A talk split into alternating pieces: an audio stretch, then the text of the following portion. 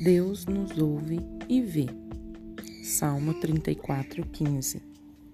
Os olhos do Senhor voltam-se para os justos, e os seus ouvidos estão atentos ao grito de socorro.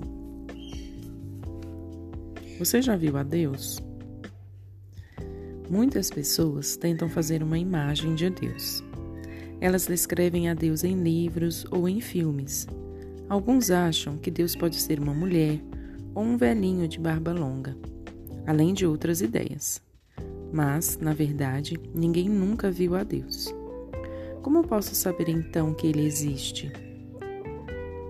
Virgílio lembrou que quando era pequeno, queria ver como funciona a luz. Então, tirou a lâmpada e enfiou a mão na rosca. Levou um grande choque. Ele sentiu a eletricidade chacoalhar o seu corpo. Ainda bem que seu pai estava lá para ajudá-lo. Nunca faça isso, é perigoso. Podemos comparar Deus com a eletricidade ou com o vento.